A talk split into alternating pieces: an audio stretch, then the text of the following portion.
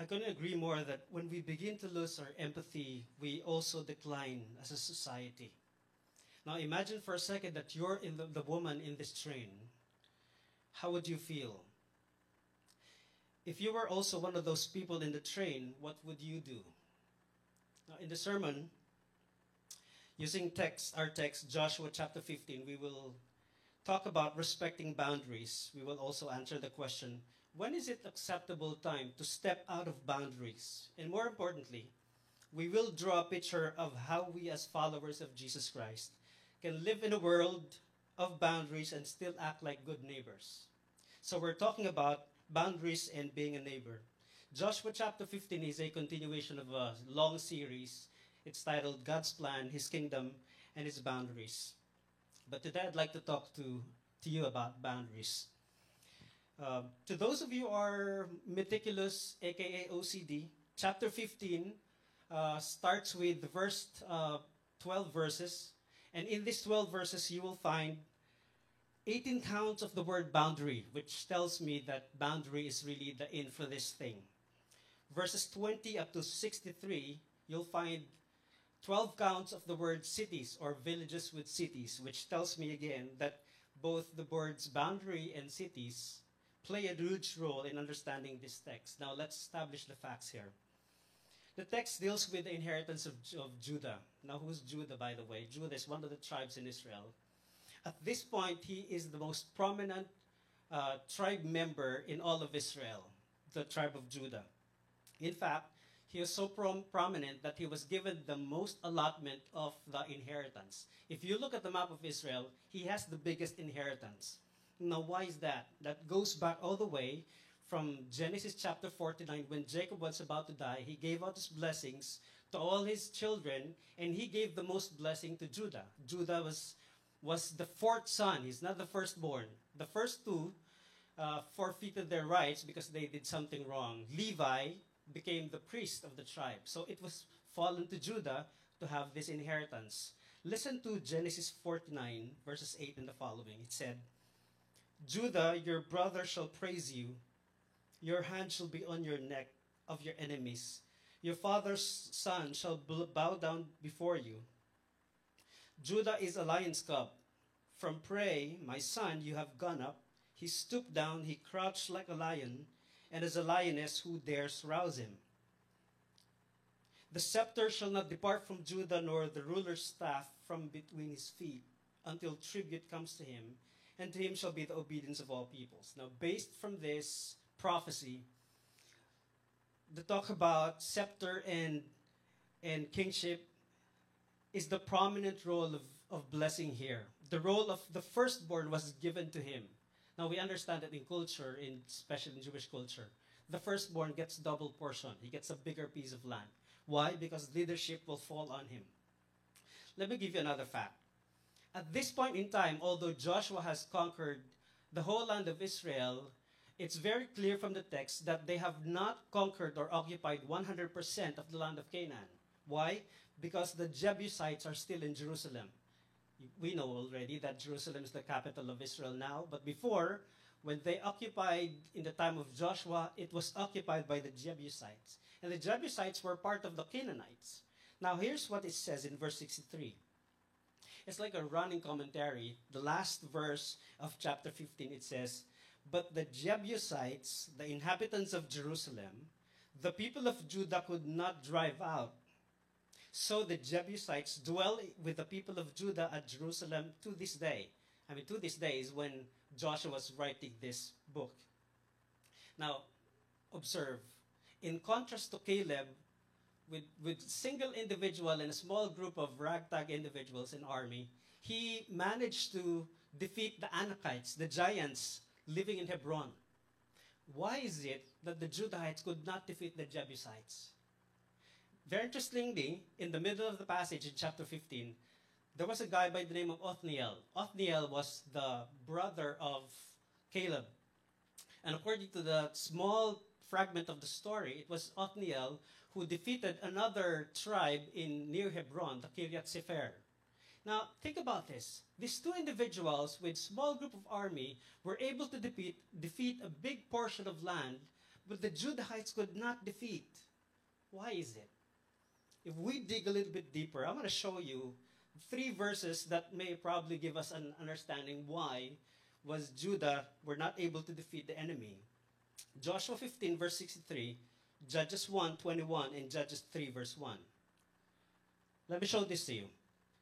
Together in one one screen, it says Joshua 15:63 The Jebusites, the inhabitants of Jerusalem, the people of Judah could not drive out. Now that's very clear. They were not able to drive out. Judges 1:21 it says, but the people of Benjamin because Jerusalem was in the territory of Benjamin, but the people of Benjamin did not drive out the Jebusites who live in Jerusalem. For them it was intentional. It's not that they could not, it's that they did not. But in Judges chapter 3, it says, Now these are the nations the Lord left. Do you get the idea? The Jebusites, the Judahites did not, the Benjamites could not, because these are the nations the Lord had left. Now, this is very, very important to understand this. See, the inability of the Judahites to drive out the enemy was God's intention in the first place. Why? It is God's way to make them, to keep them on their toes, to keep them vigilant, to give them a constant lesson of faith and dependence on God. Because the succeeding generations who did not see war, who did not appreciate what it means to fight the enemy, were just benefits of, of the peace. And so God would keep the Jebusites in Jerusalem for them to, for, for them, for the, for them to be able to be vigilant about their surroundings. Now, what's interesting here is if you uh, appreciate is that the succeeding generations did not see war, and if they did not see war, they won't know how to appreciate God or appreciate what God did to their fathers. You know what I'm talking about? I'm talking about those people who did not grow up poor. Because I think that those people who grew up poor appreciate wealth better for those people who grew up poor, they put more work, more effort, and more dedication.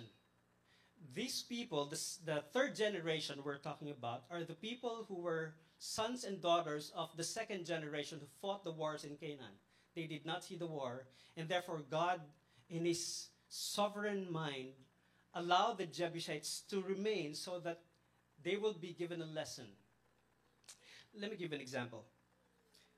An article from Forbes magazine entitled Millennials and Entitlement in the Workplace The Good, the Bad, and the Ugly claims that those who were born from 1988 to 1994 are called millennials. Don't raise your hand if you're a millennial. Now, this, is, of course, is a generalization. But the understanding to this article is that they grew up in the time where equality of outcome instead of equality based on opportunity is the norm. So it says, and I quote, they were awarded participation trophies just for showing up to competitive events and had access to the internet with virtually unlimited connective potential.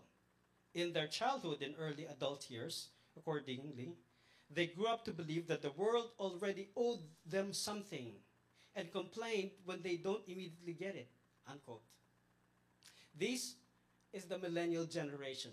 These are the generation that they feel they are entitled more than any other generation. Now, it's not surprising that in 2022, the Black Lives Matter movement disappeared from public square.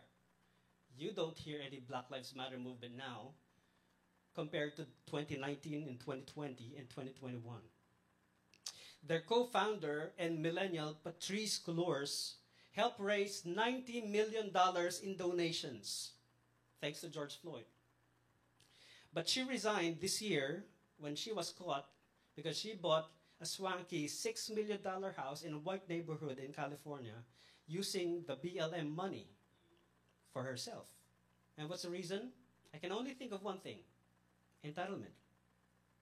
At the height of the protests in 2020, the BLM went to the streets and demanded reparations, like payment reparations, while none of them were born slaves.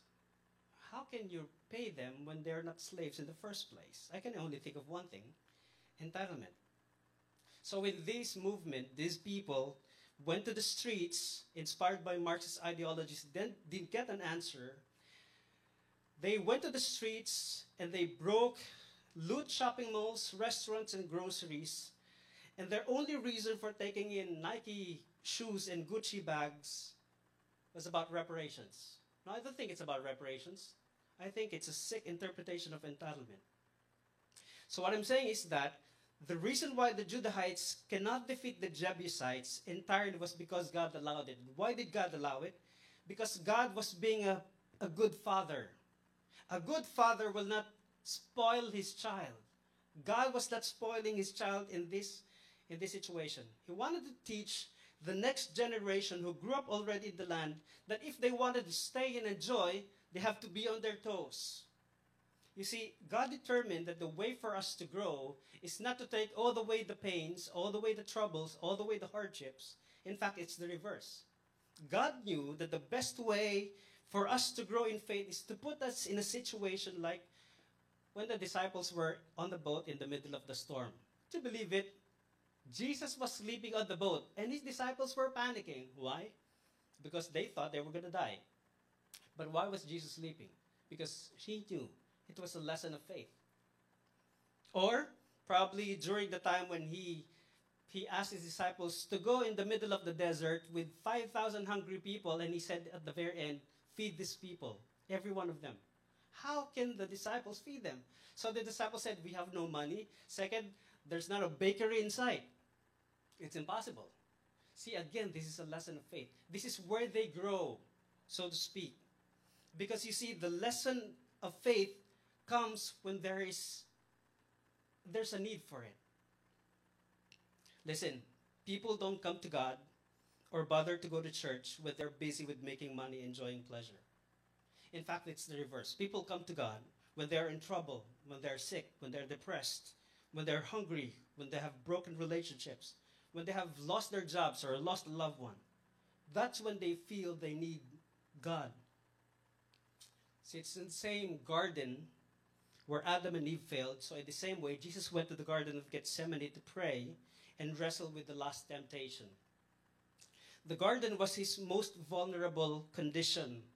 He did not come from a fast like when after he he was baptized, he went straight to the wilderness and he fasted. Then, after fasting, he had strength to battle the enemy. At this point in time, when he went to the Garden of Gethsemane, he came from a meal, so it was harder for him. And yet, this was his final battle, this was his final temptation. I think at this point, Jesus was praying the same prayer that he taught his disciples pray Lead us not into temptation, but deliver us from evil. I think Jesus is the only one who could look the evil in the face and win. See, the reason why Jesus allowed himself to be captured that night was because he was the only one who could look evil in the face and win. But again, he put his disciples in the thick of it, in the very middle of this temptation. And the disciples, after he being arrested, ran away. Everyone ran away. They scattered in fear. In fact, Peter, the leaders among the disciples, denied him multiple times. See, but the point is here. The point is that these were part of the training, the discipleship that Jesus was talking about. If anyone wants to follow me, let him deny himself, pick up his cross, and follow me. It's part of the discipleship to be able that your faith be tested again and again. This will prepare the disciples, all the trials that they went through, all the tests that they went through, would have prepared them for the next 50 years when one, each one of them, one by one, will be arrested and will be tortured and will be murdered in cold blood, all for the sake of following Jesus. You see, our vulnerability is what keeps us on our toes. So if you're thinking, why am I always sick? Why am I always having trouble? Why am I always like this? Why am I always lonely and depressed? Look, the Bible says that these are tests. And these tests are meant to strengthen our faith, not pull us down.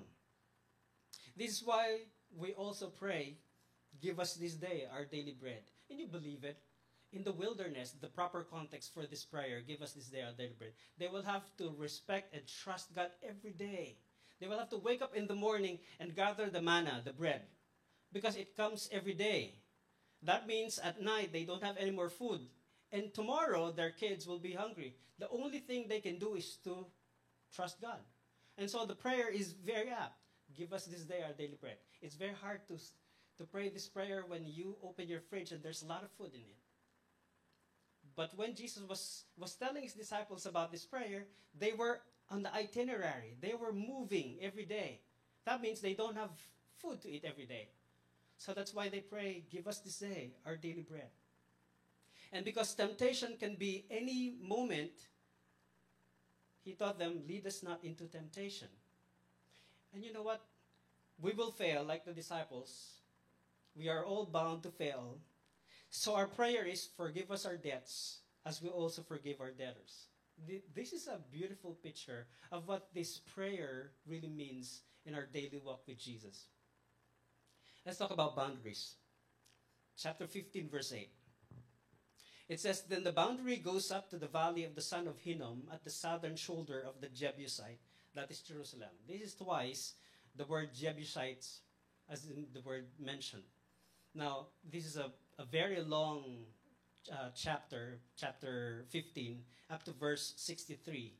And there are many uh, mentions of the word boundary. One of the boundaries that's very important here is the valley of the son of Hinnom or the ba- valley of Ben Hinnom. Son in Hebrew is Ben. So Benjamin is the son of Yamin, Benjamin. So the valley is the marker between the boundaries of Judah and Benjamin. Benjamin to the north, Judah to the south. Now, what's interesting here is that the boundary serves a very significant function in the in the partition of the inheritance. What is the boundary for? The boundary for, as you guess, is for this, these tribes to respect each other. Because if they did not, it's impossible for them to be able to live as God's holy people, a kingdom of priests. They have to respect their boundaries. In fact, God places a curse on anyone who who cheat and move landmarks. Deuteronomy chapter 27 verse 17. Cursed be anyone who moves his neighbor's landmark. And so I know you have properties. Please do not move your landmarks. Fast forward after Joshua. After Joshua, there were a series of civil wars. Saul became the first king and then he died. And then David became king. But before he was accepted, he was rejected by, very particularly, the tribe of Benjamin. Why? Because Saul was a Benjamite. And so for the first seven years of his reign, his capital was Hebron in Judah. He cannot go to Jerusalem. It's in Hebron. And only after seven years that he was able to move his capital to Jerusalem. But in the middle of his reign, in the middle of that 23 years, David made a very grave mistake and God punished him severely. God punished him severely that pestilence broke out all over Israel and about 70,000 people died during the pestilence. Think about the last plague in Egypt. The angel of death was going around Israel and killing people. That's because of one mistake of a king 70,000 people. And when this angel of death was about to enter Jerusalem and destroy Jerusalem, God said, 1 Chronicles 21, and he said to the angel who was working destruction, It is enough, now stay your hand. And the angel of the Lord was standing by the threshing floor of Ornan the Jebusite. Now that tells you that still the Jebusites occupied the land. And David lifted his eyes and saw the angel of the Lord standing between heaven, earth, and heaven. Now, this is a, a very important phrase. The angel was standing between earth and heaven, and in his hand a drawn sword attached, stretched out over Jerusalem. Now, what does this mean? Now, because of this passage, if you study this, this is the reason why the, temp- the temple was built in Jerusalem. Because after this one, David commanded that the people will, will prepare for the building of the temple. This becomes the new marker when David saw the angel standing between the earth and heaven. The temple would be a place of convergence. A temple will be built on the same place where he saw the angel of the Lord standing between heaven and earth. The temple will become the boundary of heaven and earth. The temple will become, it's like the heaven on earth. It's like God's office on earth. That's a temple. This is the real gateway to heaven, by the way. So if you go back to Genesis chapter 12, this is the same reason why the people built the Tower of Babel. Because they want to bring heaven on earth. They want to give God his opening, his, his entrance. And so the temple was God's boundary on heaven and earth. Now, the temple has two chambers the inner chamber and the outer chamber. In between the outer chamber and the inner chamber is a thick veil embroidered with seraphim. Now, I'd like you to think at this point the Garden of Eden. The Garden of Eden is guarded by the seraphim. The veil is effectively the boundary of God's domain. That means the outer chamber, that's where the people can come and worship God. The inner chamber, veiled by this huge thick veil, is God's domain. Nobody can enter that place. If you try to enter that place, you will die. And the only person who can approach God in the inner chamber is the high priest, who can only go inside once a year. Why? Because that place is holy. In fact, it's called the Holy of Holies because God resides in that place. There's another boundary outside Jerusalem. It's located in the valley of Hinnom. Again, Benjamin to the north, Judah to the south. That's the boundary, is the valley of Hinnom. After David, his son replaced him, King Solomon. King Solomon was held to be the richest, the most talented, the wisest king ever in Israel. But he also made a mistake in the latter portion of his life, he was charmed by his many wives, 300 wives, and 700 concubines. Too much for one man. And so, because he was charmed, he built places for worship for idols. And one of the idols is Molech. Molech is worshipped by sacrificing children in the fire. And where did he build this? In the valley of Hinnom. So the Valley of Hinnom became the center for worship for Molech. Now, you, you get this picture.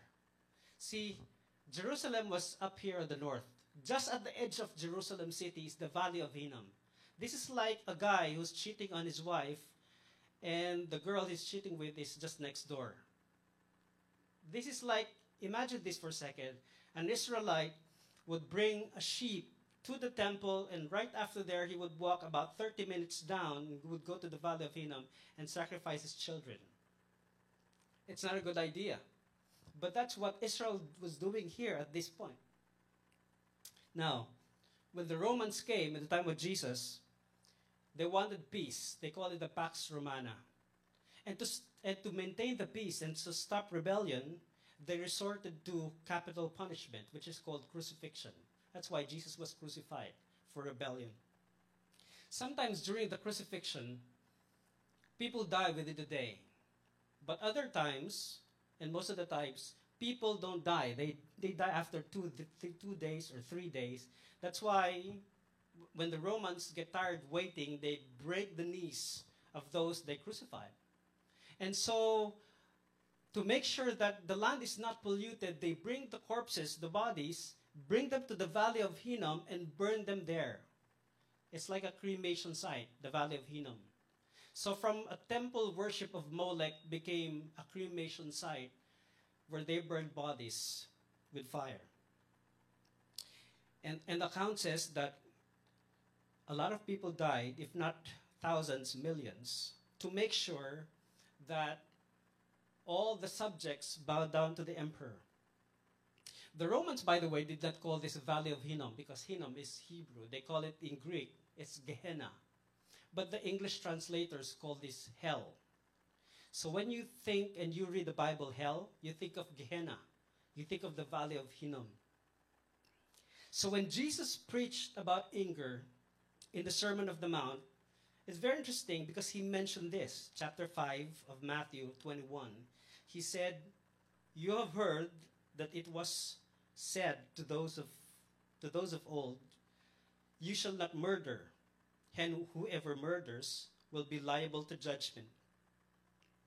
But I say to you that everyone who is angry with his brother will be liable to judgment.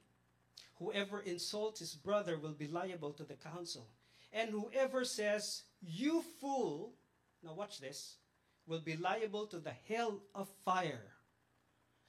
Jesus here is referring to the valley of Hinnom, where bodies are burnt in the fire. See, if the temple is the boundary between heaven and earth, the valley of Hinnom is the boundary between hell and earth. Jesus was referring to this place. He was trying to point to this place, telling the people that this is a place where people go if they sin against God. Now, what's fascinating here is that when he said this, he told us another story. And in Luke chapter 16, he was telling this story about hell, prefaced by the Pharisees. He was being criticized by the Pharisees. And the Pharisees, who are supposedly the people who exude righteousness, humility, and godliness, Jesus said are hypocrites. They are lovers of money. And because of that understanding, Jesus told a story. Listen to Luke chapter 16. He said, There was a rich man who was clothed in purple and fine linen, and who feasted sumptuously every day.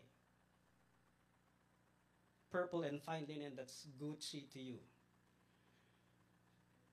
And this and at his gate was laid a poor man named Lazarus, covered with sores, who desired to be fed with what fell from the rich man's table.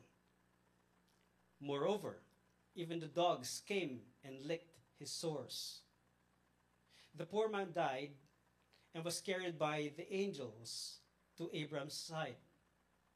The rich man also died and was buried. And in Hades, being in torment, he lifted his eyes and saw Abraham far off and Lazarus at his side. Hades, Hades is the Roman myth equivalent of Gehenna. And he called out Father Abraham. He said, Have mercy on me, and send Lazarus to dip the end of his finger in water and cool my tongue, for I am in anguish in this flame. But Abraham said, Child, you remember that in your lifetime you received your good things, and Lazarus in like manner bad things. But now he is comforted here, and you are in anguish. And besides all this, between us and you, a great chasm has been fixed, in order that those who would pass by here to you may not be able, and none of them may cross there to us. Now, this is very interesting. What Jesus actually is telling in the story is that the Pharisees were acting like the rich man. This is actually a parable. Jesus saying, see in this story, you Pharisees, who you think you are worthy, righteous, humble, you fast every day, you give alms to the poor, and yet you are the rich man. What Jesus is telling in the story is a reinterpretation of the book of Job or the story of Job. Job was said to be a righteous person who, for what reason, he became sick. And he was had these sores all over his body. In fact, you would find that in in Job chapter 2. It says, So Satan went out from the presence of the Lord and struck Job with loathsome sores from the sole of his foot to the crown of his head. And he took a piece of broken pottery with which to scrape himself while he sat in the ashes. What Jesus is saying is that look at this Lazarus. Lazarus is the story of Job. He is righteous. But you Pharisees, you are the rich man. And you know what will happen at the end of the story? Look at that. See, Jesus was giving them an image, painting a picture of what will happen to the rich and the righteous. Lazarus, interestingly, means the one whom God helps. And at the very end, God helps Lazarus. If you look closer, the rich man, of course, there's nothing wrong to be rich. There's nothing wrong with being rich. The problem with this rich man is that he did not use his riches to help Lazarus. He neglected the second greatest commandment, which is to love your neighbor as you love yourself. So this rich man was in Gehenna or in Hades because of that. See, what Jesus is saying is that the Pharisees were lovers of money. There's another scripture that says you cannot serve both God and money at the same time. You will choose one. So, so what I'm saying is that these people, the Pharisees who love money more than ever, has neglected to be a neighbor to this guy. And so this man, this rich man, he said to Abraham, he said, Please ask Lazarus to send to dip his finger in water to cool my tongue. Why would he say that? Because it's hot in there. How hot? Now we don't have to guess. In verse 24 it says, And he called out, Father Abraham, have mercy on me. Send Lazarus to dip the end of his finger in water and cool my tongue, for I am in anguish in this flame. What flame are we talking about? We're talking about the valley of Hinnom. We're talking about Gehenna. We're talking about Hades. We're talking about hell. Jesus was painting a picture of the valley of the Ben Hinnom where bodies are burned. That's the eternal punishment. But instead of being burned and consumed, people there are tormented in the afterlife for eternity. And the worst part is, the rich man cannot go from one place to another because there's a, a great chasm that divides. He cannot reverse it, he cannot undo what he has already done. See, in the same way, if one crosses the veil of the inner chamber, he dies. Because that's a boundary. If one crosses the valley of Ben Hinnom, he dies. Because again, that's a boundary. Because boundaries are placed so that we don't get ourselves in trouble. But while we are alive, boundaries are meant to be crossed when your neighbor is in trouble. Would you say amen to that? Let's try that again. Boundaries are meant to be crossed when your neighbor is in trouble. Amen. In fact, the second greatest commandment talks about that to love your neighbor as you love yourself. Second to loving God. That means loving your neighbor as if the boundary between the two of you is gone. That's how you love your neighbor. There's no more me or you. Loving your neighbor means us and we. Because if not, boundaries can become an excuse for our selfishness. And we can become like that rich man who treated Lazarus unrighteously. And understand, we are in the culture of privacy and individualism. But I'm telling you that this same culture will, is the one that stops us from reaching out. See, we could live in a community for a decade and not know who our neighbor is. And that's a tragedy. If I make a, make a comment, some people like the idea of a big church. Because in a big church, they can simply go in and out unnoticed. Some people would like to attend churches like because they like the idea of anonymity. Well, because if you're anonymous, there's no accountability. And if there's no accountability, it's like being on Facebook where you can see everybody else's Facebook and profiles where you are invisible. That's what I like about small churches. We know each other by name. We know what's happening to our lives. We know when somebody's sick. We know when somebody's needy. We can respond immediately. At the end of the book of Matthew, Jesus tells his disciples that he will come back again. But this time, to judge the world. And he said at the very end Matthew chapter 25 that in judgment Jesus will come back and he will separate the sheep from the goats. The sheep know my voice because they follow me. The believers are the sheep. But who are the goats? The goats are the unbelievers, those who would not follow Jesus. He will put the sheep on his right and he will put the goats on his left. And this is what Jesus said. Matthew 25 41. Then he will say to those on his left, Depart from me, you cursed, into the eternal fire prepared for the devil and his angels. Now, we know who's cursed. It's Cain and the Canaanites. They're the ones who are destined for that. In fact, the hell was prepared for the, the devil and his angels, not for us. It's not for us. And yet goats will go there because they did not acknowledge Jesus. and they did not do something that's very important. So Jesus said, These people will go to the eternal fire prepared for the devil's angels because he was hungry and you gave me no food. I was thirsty and you gave me no drink. I was a stranger and you did not welcome me, naked and you did not clothe me, sick and in prison and you did not visit me. And then they will answer and they are bewildered. Why? How can that be? And they will answer saying, Lord, when did we see you hungry or thirsty or stranger or naked or sick or in prison and did not minister to you? And this is what Jesus said.